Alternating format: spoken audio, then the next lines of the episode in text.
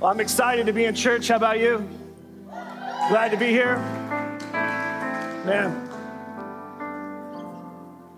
as, as I was looking forward to speaking today, I love any opportunity I get to speak.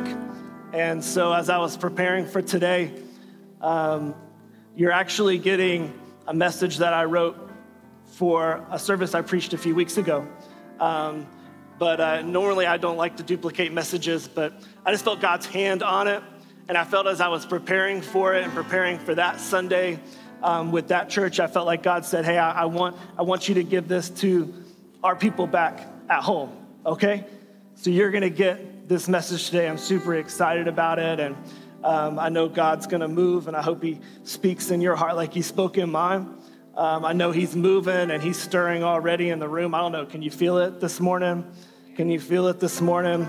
Um, this, this passage and this, this topic that we're speaking on today has just been resonating within me for several weeks um, now. And so I'm super excited. And we're going to be looking at a very familiar passage today. Um, you know, it's, it's one of those passages that we, if you grew up in church, you probably learned about in Sunday school. It's very familiar. It's, it's what I like to call flannel graph familiar. Does anybody know what flannel graph is? We got, we got three people. I had to teach a lot of our staff members what flannel graph was, but Richie knew what it was. And so if you grew up in the Baptist church like I did, you had this little blue board in Sunday school that we put cool little characters on, you know, Jesus and his disciples. And if you were really cool, you had the bushes, you know, and the trees. You had the, the detail that went into the flannel graph. But today's passage is what I like to call flannel graph familiar. And I think a lot of times we think of these passages um, and we sometimes can overlook them and it, we, we just think of them as, as cool Bible stories that we talked about in Sunday school. And um, we, we just kind of skim over it because sometimes we take advantage and we uh, don't really uh, think in too detail about those things that are familiar to us. We, we can just take for granted those things that are familiar to us. And this is one of those passages that God has something that He wants to show us today, and I'm super excited about what He's going to do. Um, and today we're going to be in Daniel 6. I'll give you a few moments to kind of get there. If you have your Bible or if you have your smartphone, you can kind of go ahead and turn there. Daniel 6 is where we're going to be today. And not to give it away, but we're going to be talking about Daniel. Okay? And so, Daniel chapter 6. And let me just do this while we're getting ready, while we're turning there, while we're, while we're getting ready. What is the first thing that comes to mind when you think of Daniel? All right. We're, we're on track, okay, so we don't have to spend too much time kind of getting in tune. We're in tune. We're, yeah, you think about Daniel, you think about the lion's den. Um, but before we get ahead of ourselves, I, I, there's something that I want us to see before Daniel gets to the lion's den. Before we get to that ever so familiar passage that where Daniel's in the in the lion's den, I want us to look at what happened before Daniel got there. So we're going to be in Daniel 6. We're going to start reading in verse 1. And I know I might not make some friends here, but I want us to stand for the reading of God's word. Can we do that this morning? Um, I love to stand in honor of God's word just because I believe it's, it's living, it's active, it's moving, and I, I believe He's going to speak through it today. And so Let's read here in Daniel 6. Words are on the screen, or if you're watching online, you can see it at the bottom of the screen. Daniel 6, verse 1 is where we're going to start reading. It says, It pleased Darius to appoint 120 satraps to rule throughout the kingdom with three administrators over them, one of whom was Daniel. The satraps were made accountable to them so that the king might not suffer loss. Now, Daniel so distinguished himself among the administrators and the satraps by his exceptional qualities that the king planned to set him over the whole kingdom. Well, let's just pause there for a second. Just pause there for a second. The king saw something in Daniel, he saw something unique in Daniel, he saw something different in Daniel to the point that he had uh, had these three administrators over the other uh, leaders in the kingdom, and he decided, hey, I've got these three leaders, but Daniel's the first of them, and he was making plans to make him uh, the ruler and number one over them. And he was, he so distinguished himself. I love how scripture says that. He so distinguished himself, and I believe God's hand was on Daniel because of his faithfulness. The, the, the, the, nation of Israel had been carried into exile. They were in a very um, bad place, but Daniel was still faithful to God. He was still serving God, and Daniel's faithfulness brought him favor. And when you're walking with the Lord, the world will take notice. And because of that, the king took notice and because of Daniel's faithfulness, it brought him favor. Let's keep reading in verse 4. At this, the administrators and the satraps tried to find grounds for charges against Daniel and his conduct of government affairs, but they were unable to do so. They could find no corruption in him because he was trustworthy and neither corrupt nor negligent. Finally, these men said, We will never find any basis for charges against this man Daniel unless it has something to do with the law of his God. So here's Daniel. Here's Daniel. He's staying faithful. He's staying true. He's staying focused. He's, he's staying on task. He's getting his work done. He's getting his work done well. He's getting his work done on time. He's meeting the deadlines. He's, he's overachieving, right? And the king takes notice, and because of his faithfulness, he got favor. But now his coworkers are taking notice, and they don't like it so much. And so not only did Daniel's faithfulness bring him favor, but now his favor is bringing him a fight.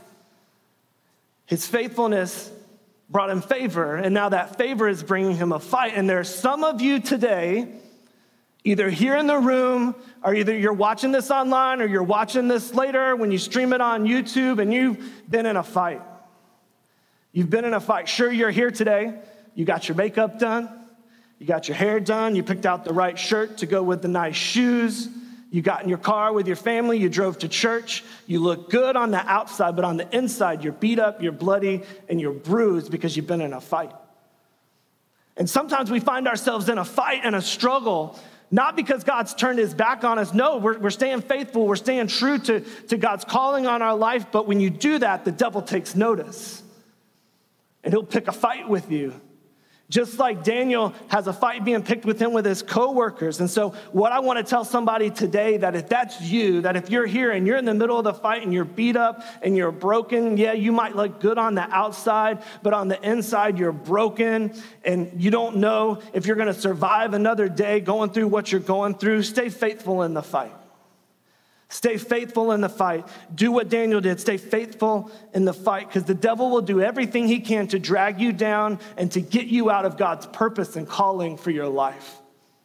Whether that's at your job, whether that's your marriage, whether that's your family, whatever it is, the devil will do everything he can to pull you down. And so not only did Daniel stay faithful and it brought him favor, but that favor brought him a fight. Let's keep reading. So these administrators, verse 6, so these administrators and satraps went as a group to the king and said, May King Darius live forever.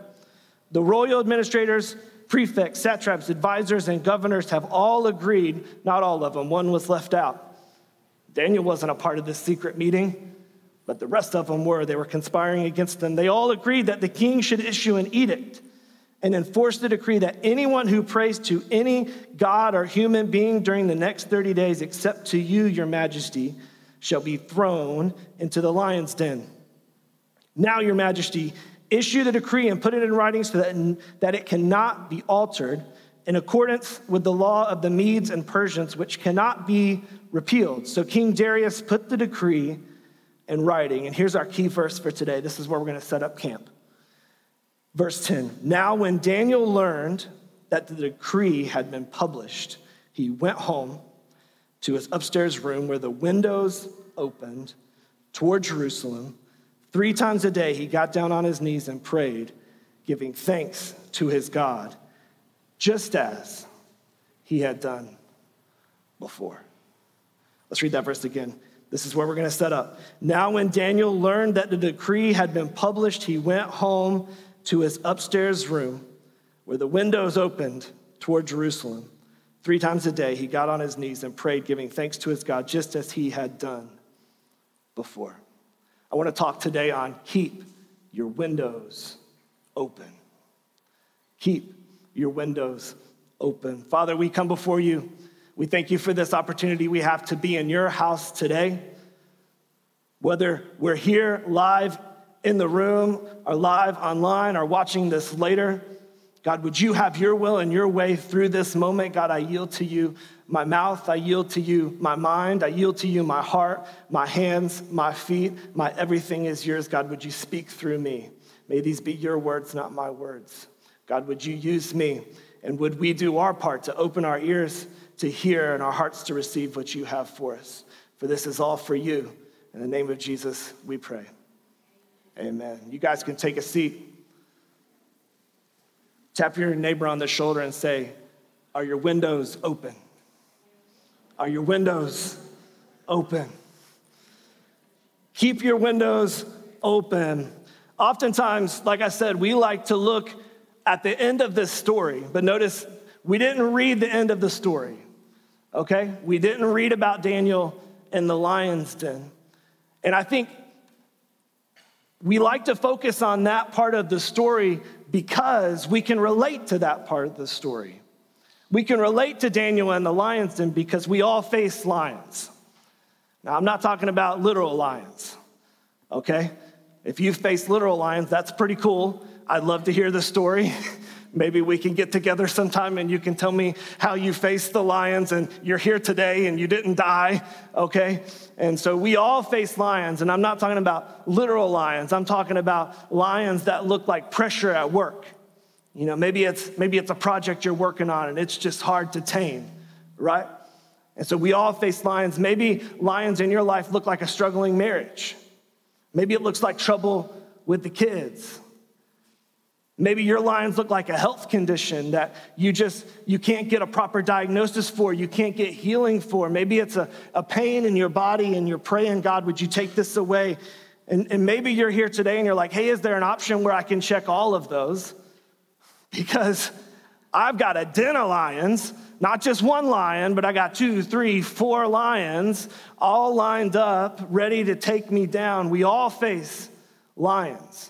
And maybe you're here today and you're like, hey, man, my, my, marriage is good. My kids are good. My job is good. I won the lottery. I don't know, you know, if anybody here won the lottery, I'm sure we would know about it, hopefully, because you would tithe, you know. But maybe you're like, hey, life is good, but there's another lion and he's called the devil. And the Bible says that he's like a roaring lion, lion seeking who he can devour. So maybe, maybe you're like, hey, none of those things relate to me. You can relate to that one because the devil's after all of us.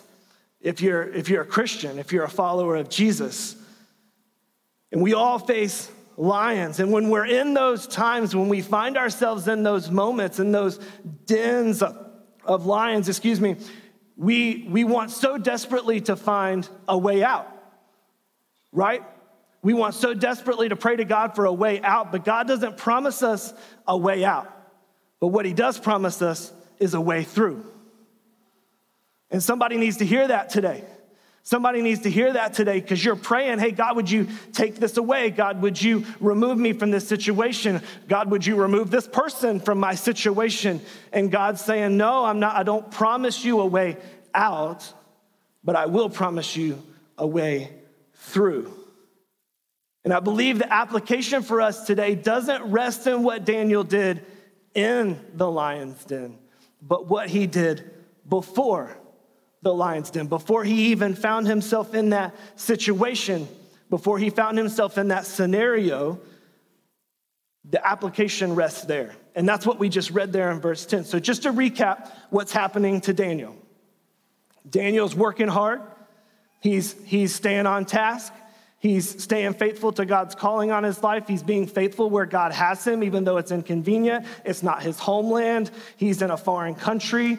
Um, he's serving a foreign king, but he's still doing a good job and he's staying faithful.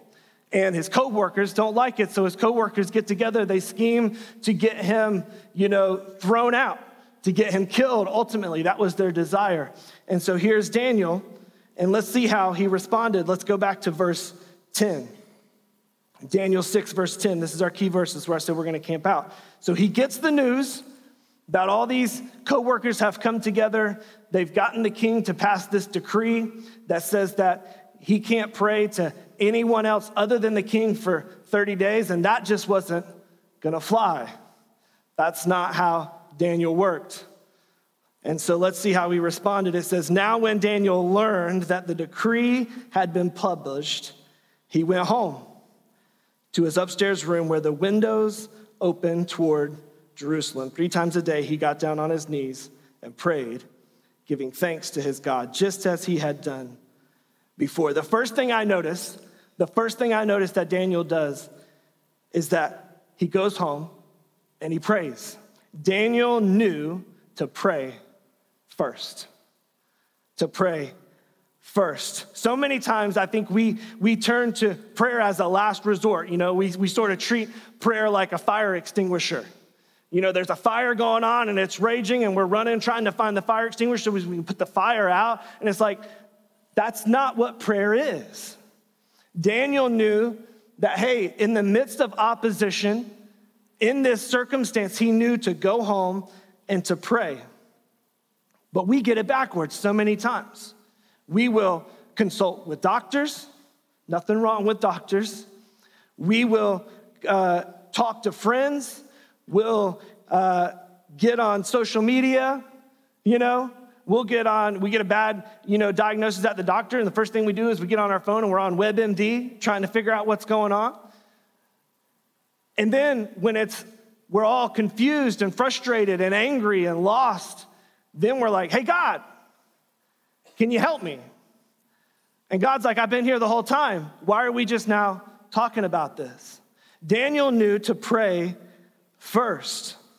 And we have to learn to do the same thing. Jesus said this in Matthew 6, and we all know this verse, right? It says, But seek first the kingdom and his righteousness, and all these things will be given to you as well. Therefore, do not worry about tomorrow, for tomorrow will worry about itself.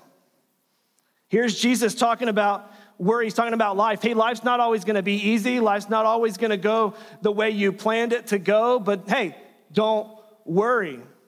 And if you want a little bit more detail, um, you know, preaching about this particular passage, we talked about it a few weeks ago when we were in our Here's Your Sign series. Pastor Richie led us through Stop the worry. And we talked about this passage. We walked through it, and you can find that video online if you need to get caught up or if you want to look at this in more detail. But Jesus is saying, hey, life's not always going to be easy. Life's not always going to go the way you plan. There's going to be, you know, roadblocks that you come across. There's going to be speed bumps that you come across. And don't worry. Put me first. Seek me first. Pray first. And stay faithful, and I'll take care of you. We'll deal with tomorrow. I love how that, that passage says, hey, you know, tomorrow has enough issue of its own. Let's worry about that when we get there.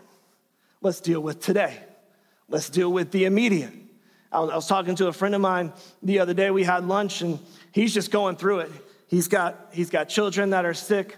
Um, they've, they've had some car accidents. They've had this, that, and the other. Things just keep, keep hitting them and hitting them and hitting them. And I'm like, man, how do you, how do you get through it? And he was like, I just have to take it one day at a time because I don't know what tomorrow is going to bring. And that's exactly what Jesus is saying. He says, Lean into me. I'll give you enough that you need for today. And that keeps us dependent on Jesus in those seasons. We, we continue just to walk with him and talk with him, and he's with us. He's faithful. And so we need to stay faithful to, to pray first. That's the first thing Daniel does here when he's up against opposition is he prays first.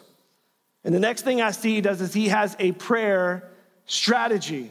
Not only does he pray first, but he also has a prayer strategy. And I kind of want to walk through this because this passage has a prayer strategy that we see Daniel put into play. And, and strategy is good, right? A, a good football team has a strategy, right? And they don't wait till they get on the field the next Saturday or the next Sunday or the next Friday to come up with the strategy. They don't wait till they're across the field from the other team to say, hey, let's huddle together, let's figure out what we're gonna do, because that would be disastrous. They don't wait till then. No, they, they work on it. They, they come up with this strategy. If they play on Sunday, the, the next Monday morning, they're in, the, they're in the meeting room, they're watching the film, they're, they're dissecting what the enemy's gonna try to do, and they come up with a strategy that they're going to implement the next week and they work on it. They design plays, they drill those plays, and they work on it because they know that the best way to take down the, the opposition is with a good strategy. And so Daniel has a strategy here to his prayer life. Let's, let's, look, let's look here in, in Daniel 6, verse 10. It says, Now, when Daniel learned that the decree had been published, he went home. Step one of his strategy, he had a place of prayer. Daniel had a place of prayer. Daniel went home. He got alone. He got quiet. He had a place to pray. And maybe you're here today and you're like, hey, you don't understand. I can't just go home whenever I think about it and pray. Please don't do that tomorrow at work. Please don't leave your job and go home and get fired and then come back here and complain that your church told you to go home and pray during the middle of the day and then blame us for getting fired. Okay, please don't do that. Please don't do that. But you have to be strategic and, you know, with, with, with how you do this. Maybe, maybe you have a break. Maybe on your lunch break, you spend some time in prayer. Maybe you pray first thing in the morning. Maybe you pray in the evening. You have to have a strategy for prayer. Maybe if you have an office, close the door. I have to do this. I have to do this uh, from time to time. Whenever I am writing a message, or there's been times where I just need to pray. You ever have those moments where you're just like, I just got, I just got to talk to God right now because life's crazy, you know? And, and, and I have to close the door. And, I, and the people I work with, they know if the door is closed, let's just wait, you know? Let's let him have his moment. Let's let him pray, okay? And so close the door. You know, maybe, maybe you pray in the car as you're driving. Whatever it is, find a place for five minutes, two minutes, or whatever it is that you have time to do, and find a place to get away and focus on God. And when we talk about focus, look, look, at, look at what Daniel found when he got home and said he went home to his upstairs room where the windows opened toward Jerusalem. So he went home, he had a place to pray, but he had a place that helped him focus on God. Now, now, now for illustration purposes, we have, we have this window here, right? And I'm sure this is not what Daniel had, okay? We did not go and find this over in the and uh, buried somewhere. This is not what Daniel had. This is very nice. I don't know what his looked like, but this is good, what we're going to use for today, okay? And so uh, Daniel um, went home, and it says that his windows were already opened. They were already open, probably because just a little while earlier, maybe he went home at lunch, you know? Maybe that morning he was already praying going into his day. Then he's at work and he gets this news and then he goes home and he's praying again. His windows are open. Now, I'm sure Daniel had other windows in his house, okay? Um, it, it, I don't know this for sure. We're going to pretend he does have other windows, okay, for, for our purposes. But he opened this one for a particular purpose. He was intentional with what windows he opened. This window helped him point towards Jerusalem and focus on God. It gave him, uh, you know, a fixed point to focus on when he prayed. And I'm sure he had other windows in his house, and he, but he, he used this one to open and to pray towards Jerusalem. And so let me just say this be careful what windows you leave open. Be careful what windows you leave open. And we, we live in a time, in an era where there's a lot of windows in our life. We've got a lot of windows in our lives. These are a window. This is a window. Your phone, I got it right here, is a window. By the way, it's on Do Not Disturb, okay? And so we don't have to worry about that. We have a lot of windows. Be careful what windows you leave open. And just like my phone's on Do Not Disturb, sometimes we have to put our life on Do Not Disturb. And it's hard because we're inundated with, with emails and text messages and notifications and social media. Everything's just vying for our attention. We have dings and, and, and vibrations going off, and phones are buzzing, and you know, uh, computers are dinging, and it's just like constantly we've got somebody wanting to get a hold of us that sometimes we just don't have time to focus on God. But Daniel knew, Daniel knew he needed a place. He needed a place that was quiet, that he could focus on God, and this window helped him focus his attention in a direction that, in a fixed point where he knew God's Spirit dwelled. And so he had a place of prayer. The second thing is, is he had a pattern of prayer. He had a place of prayer and he had a pattern of prayer. Look at this. It says he went home to his upstairs room where the windows opened towards Jerusalem three times a day. He got down on his knees and prayed. Daniel prioritized prayer. He made it a spiritual discipline to take time to pray. And maybe you're here today and again you're like, hey, I can't just go home and pray. Hey, my schedule's too busy. I don't have time. Hey, we all have the same amount of time. It's just how we prioritize it. It's just how we prioritize it. And so Daniel prioritized prayer. He made time to pray. And maybe you're like, hey, my, my life's so busy, I don't have time to pray. Maybe there's some things you need to cut out because prayer is important. Prayer is important. And we can find time to pray. We just have to be strategic with it. And, and, and maybe you're like, hey, my, my, my job or my family or my marriage, it's just, I just, don't, I just don't have time. I can't find the time. Daniel was very busy. He was a key leader in his empire. It says that there was three people that had the same position as him, and, and of those three, he was number one. He was number one. The king favored him over all of them. He was busy.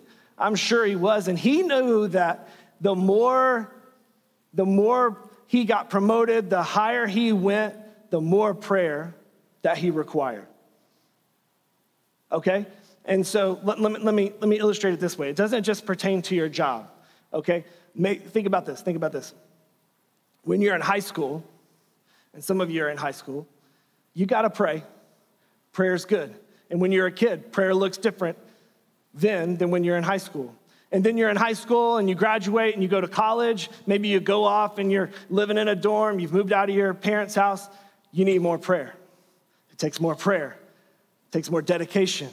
And then maybe say you graduate college, you get a, your job, you're starting your career, you need more prayer. And then say, hey, a lady friend comes along, or hey, you know, a man comes along, and you get married. It's gonna take more prayer, okay? Let me just tell you, and, and all, the, all, the, all the married people are nudging the one next to them. You know, when you get married, it takes more prayer. So, as God gives you more, as He blesses your life, as He puts uh, more blessings into your life, it's going to take more prayer. Maybe you're married and then a kid comes along, right? Takes more prayer. Takes more prayer. Multiple kids come along. Takes more prayer. Daenerys is like, yes, so much prayer is needed. And so, um, you know, the, the more that God blesses you, the more that He promotes you, the more responsibility you get, the more prayer that is needed. And Daniel knew that. And I, have experienced this in my own life. I started out in, in church. I was, I, well, I grew up in church. Uh, my dad was a pastor. I grew up in church. A lot of you know that. Um, but then when it came to like worship ministry, I started serving in the churches as a volunteer.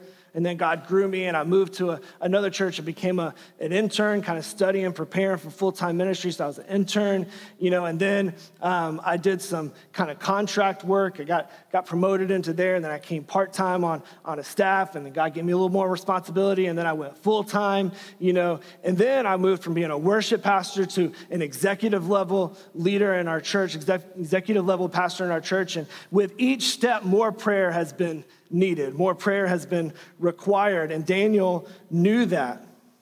He knew these verses. Look at Psalm 55 17. It says, Evening, morning, and noon I cry out in distress, and he hears my voice. 1 Thessalonians 5 17. This is everybody's favorite memory verse other than Jesus wept. Pray continually. If you're going to memorize a verse, there's an easy one, okay? To get started on your verse memorization. Pray continually. It doesn't get more straightforward than that. And what Paul is doing is he's stating our message title for today in just a more no frills sort of way of saying, keep your windows open, pray continually, pray constantly, stay in a state of prayer. And this sort of commitment, it takes dedication, it takes time, it takes discipline, but it's worth it. It's worth it. So, Daniel, he had a place of prayer, he had a um, pattern of prayer, and he had a posture of prayer. Let's look at this. This is the last piece of his strategy. In Daniel 6, verse 10, it says, Now, when Daniel learned that the decree had been published, he went home to his upstairs room where the windows open. Three times a day, he got down on his knees. He got down on his knees. He prayed on his knees. And there is power in praying on your knees. There's power to praying on your knees. And I, this is a rhetorical question, but when's the last time you prayed on your knees? And I think the sad reality of that is, is you're like, hey, I don't really want anybody to know when the last time was that I prayed on my knees. Because usually when we're praying on our knees, we've been dragged down, we've been pushed down so far that we're just, we're forced to our knees. But that's not the only time we should pray on our knees. That's not the only time we should get down and just say, God, I'm surrendered to you. God, I give you this situation. I give you whatever it is that I'm, I'm walking through. Or just to worship and say, God, you're worthy. You're worthy of it all. Just like we just sang, worthy is your name. Jesus.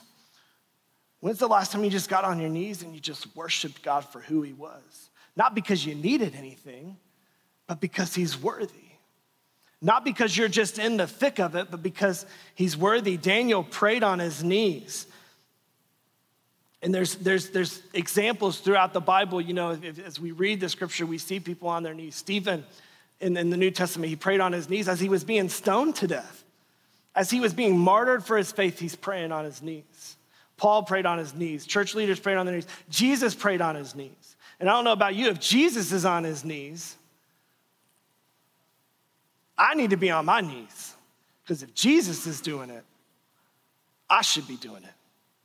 If Jesus felt the need to get on his knees and surrender to his Father, how much more do you and I? And, and the interesting thing is this Daniel prayed on his knees not because he feared what was coming, but that's just what he did. That's just how he prayed. That was just his routine. That was just his pattern. That was just his posture. Look at the end of the verse. It says, Three times a day he got down on his knees and prayed, giving thanks to his God, just as he had done before. Nothing shifted. Nothing shifted in Daniel just because of this decree going out. Yeah, it was bad news, but he didn't panic. He didn't get angry. He didn't get frustrated. He just went home and he got down on his knees just as he had always done before. Didn't skip a beat. You know why? Because his window was open. Because his window was open. He, he, he, didn't, he didn't panic, he didn't freak out. And so at no, at no point does he shift course. And I think that's important because to get to that point, to get to the point where we get met with that sort of opposition, where it feels like you're on an island all by yourself, all his coworkers were against him. You know, everybody that he worked with was against him. It said that they all conspired and they went to the king. They left him out. I don't know where Daniel was, but he wasn't there. Maybe he was praying. you know, maybe he was at God. Maybe he was at home praying at that point, and they said, "Hey, let's go while he's praying because we can we can uh, sneak behind his back and, and try to try to get him out that way." I don't know. But everybody he knew had conspired against him, even the king who saw Daniel's potential, who saw what Daniel was capable of, the person that Daniel had so faithfully served and got his work done and done a good job to the point that the king was ready to elevate him to a, a more prominent role, even the king failed to reverse the decree that had been put out. Everyone was against Daniel, but he doesn't shift course because his window was open. Because his window was open. Let's look at this. Let's look at the end of the story here. because all this sets the groundwork for where Daniel was headed. Daniel didn't know what was coming, he didn't know what was ahead of him, but he stayed faithful. He prayed first, he had a prayer strategy in place. And then the decree goes out. Let's look at this in verse 16. It's up on the screen. It says, So the king gave the order, and they brought Daniel and threw him into the lion's den. The king said to Daniel, May your God, whom you serve, continually rescue you. I love this because Daniel's faithfulness, his faith in God, is now rubbing off on the king. But even, even with that, the king still issues the decree, and he has to throw Daniel into the lion's den. May your God, whom you serve, continually rescue you. A stone was brought and placed over the mouth of the den, and the king sealed it with his own signet ring and with the rings of his nobles, so that Daniel's situation might not be changed. I, lo- I love the King James, it, it, it puts it this way that his purpose would not change. So that Daniel's purpose wouldn't change Daniel's situation might not be changed. There's a whole nother message here because God had a higher purpose for Daniel. He had a higher purpose for Daniel. Think about how differently the story would be if Daniel prayed, Hey, God, don't let me get thrown into the lion's den, and then he doesn't get thrown into the lion's den. We wouldn't have that story. We wouldn't have, we might not have any of this.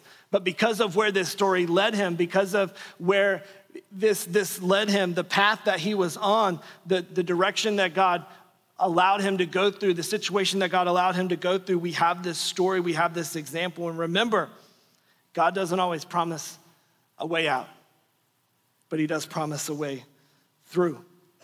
And I love sometimes we quote, you know, Romans 8 28, and, and we love that verse when God works all things together for the good of those that love him and are called according to his purpose. And sometimes I think we think in our mind that God's gonna work everything out and it's gonna be good.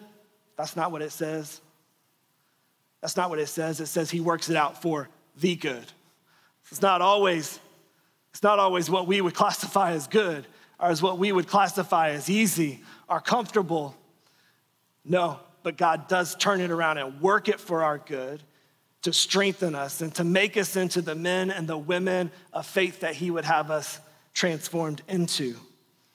God doesn't always promise a way out because He wants to turn us into something more than we are. Look at this. Let's finish this story and then we'll wrap this thing up. Verse 18 it says Then the king returned to his palace and spent the night without eating and without any entertainment being brought to him, and he could not sleep. At the first light of dawn, the king got up and hurried to the lion's den. When he came near the den, he called to Daniel in an anguished voice Daniel, servant of the living God, has your God, whom you serve continually, been able to rescue you from the lions? Daniel answered, May the king live forever. And look at what Daniel said My God has sent his angel, and he shut the mouths of the lions. They have not hurt me. Daniel's in the lion's den. God didn't remove him from that situation, He left him there so he could prove a point. God left him there so he could prove a point. And I'm sure Daniel spent that night in that lion's den. I'm sure he prayed. It doesn't say that he prayed. I'm just guessing that's because that's what he did. His windows were open. He prayed. I'm sure he spent that night just talking to God. And because his window was open. We get our, we get our third thing today, and that's that windows work two ways. Windows work two ways, in and out. And so if this, if this window is closed, we, we can't send and we can't receive. But when the window is open, it works two ways. Think of it like Chick fil A you know, you go to Chick fil A and you pull up to the window, you give them money, they give you a Chick fil A sandwich. It's awesome. We love that. Windows work two ways, but that window's got to be open. And Daniel's window was open, even in the darkness of that lion's den. When he was trapped in there, he probably thought he was going to die. Anybody would think hey, I'm gonna die, this is it. But because his window was open, God sent an angel not to remove him from the lion's den, but to close the mouth of the lion so he couldn't be hurt. Didn't remove him from the lion's den, but he shut the mouth of the lion. He gave him peace that surpasses all understanding. I don't know if you've ever been in a situation where it just seems like you're in the lion's den. And it's dark and it's scary and you can't see your hand in front of your face. You can't see the next step in front of you. But that's where God has you. And it's not necessarily maybe because you've done anything wrong. That's just how it works sometimes. We find ourselves in a lion's den. The question is, is when we're in those moments, is our window open? To where we can pray and God sends an angel to give us peace in those seasons, to give us peace in those moments. Daniel's prayers went out and God's help came in. Daniel prayed and provision came in. It worked two ways, it worked both ways. And so the question for us today is Are your windows open? Are your windows open? And, and yeah, you might be in a season where you're like, hey, I'm in the lion's den right now. I just need to force this thing open. And that works. But, I, but what I love about this is Daniel in that moment, even though he couldn't see, because remember when, when he gets to his house, his windows were open towards Jerusalem already. It was easy to focus on God in that moment because he could see the direction. He knew which way Jerusalem was. He could open that window and see the direction and focus and point his focus in a certain direction. But when he's in the lion's den and it's dark, who's to know which direction Jerusalem is? And sometimes we're in seasons like that where we're like, hey, God, I don't, I don't know where you are. I can't see you. It seems like you're so far away. And it's hard to open your window and get in tune with Him if they're not already open.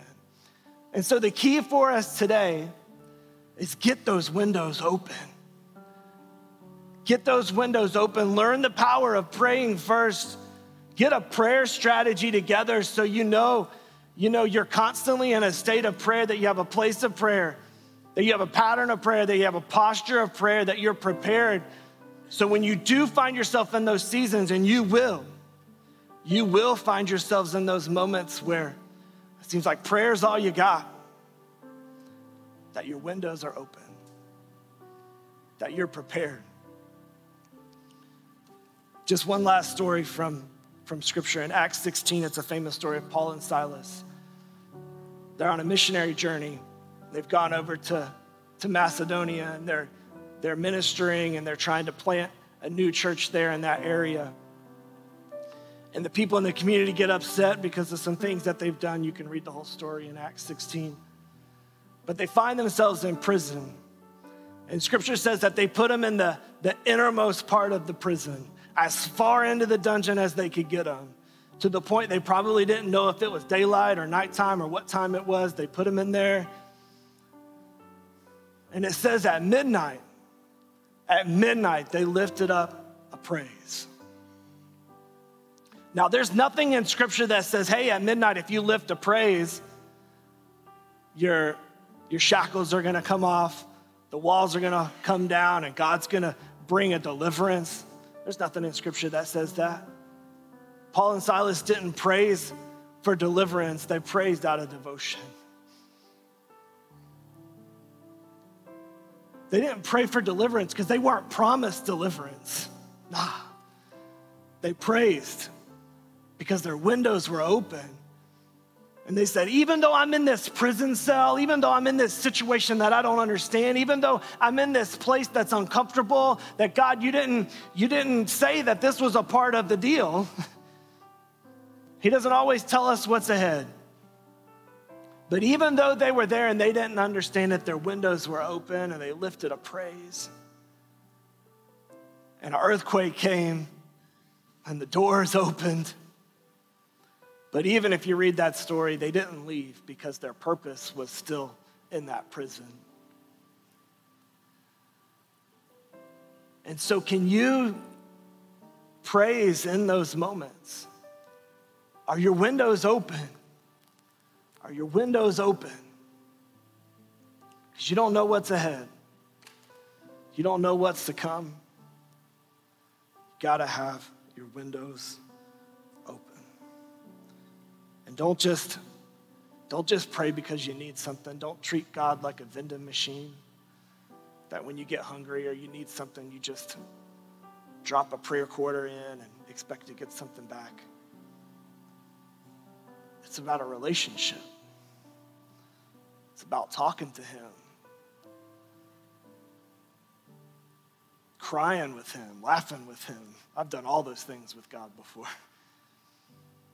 And maybe you're here today and you don't understand what that looks like and feels like, and you're like, what are you talking about? You know, Maybe you don't have a relationship with Him, but you can. You can have a relationship with Him, and it's awesome, and it's so rewarding. Keep your windows open. Keep your windows open. Let's bow.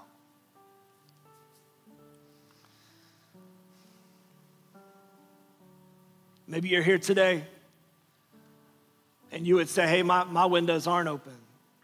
I'm not in a place where I've got a healthy prayer life. All those things that you talked about Daniel doing, I don't do that. Maybe today's the day you start. Maybe you tell God right now, hey, God, I'm, I'm opening my windows. I'm opening my heart. I'm opening my life up to you. I want to have a relationship with you. I want to walk with you. I want to talk with you. I want to be close with you like I've never been close before. Maybe today's the day to course correct. Maybe you're here today and you're in the midst of a lion's den and it seems like all around you you've got things just just trying to devour you, just got you so buried deep, so pushed down. God's here. And you can get that window open today and talk with Him. Maybe you're here today and you don't have a relationship at all. You can make Him the Lord of your life today. We would love to talk to you and lead you in a prayer. Pray something like this if you're here today and you don't have a relationship with Jesus. Dear Jesus, I come to you as a sinner in need of a Savior. I believe you died to forgive my sins and rose again to give me life. Today, I receive that new life. I pray this in Jesus' name. Amen. If you prayed that prayer today, just every eye closed, if you can just raise your hand today, just raise your hand if you prayed that prayer today. If you're joining us online, you can click the button that says to raise my hand to, that you received Christ. We would love to get in contact with you. Everybody, look this way. As we leave today, if you need prayer, if you would like to talk with someone, if you would like to, to, to spend time with someone, if there's something you're walking through that you need prayer, there's, there's Pastor Richie's here, I'm here. Find one of us, find one of our worship leaders. We're all around the room. We'd love to pray with you in any way that we can. Um, you, you have the, the coral colored next step card in your seat. If you could fill that out, any decision that was made, if you received Christ, or if you would be like to, to be baptized next week, we're having baptism next week, or if you'd like to attend the next step class, any of those things, please check that and turn it in at Next Step Central as we leave today. But we're here for you. We love you.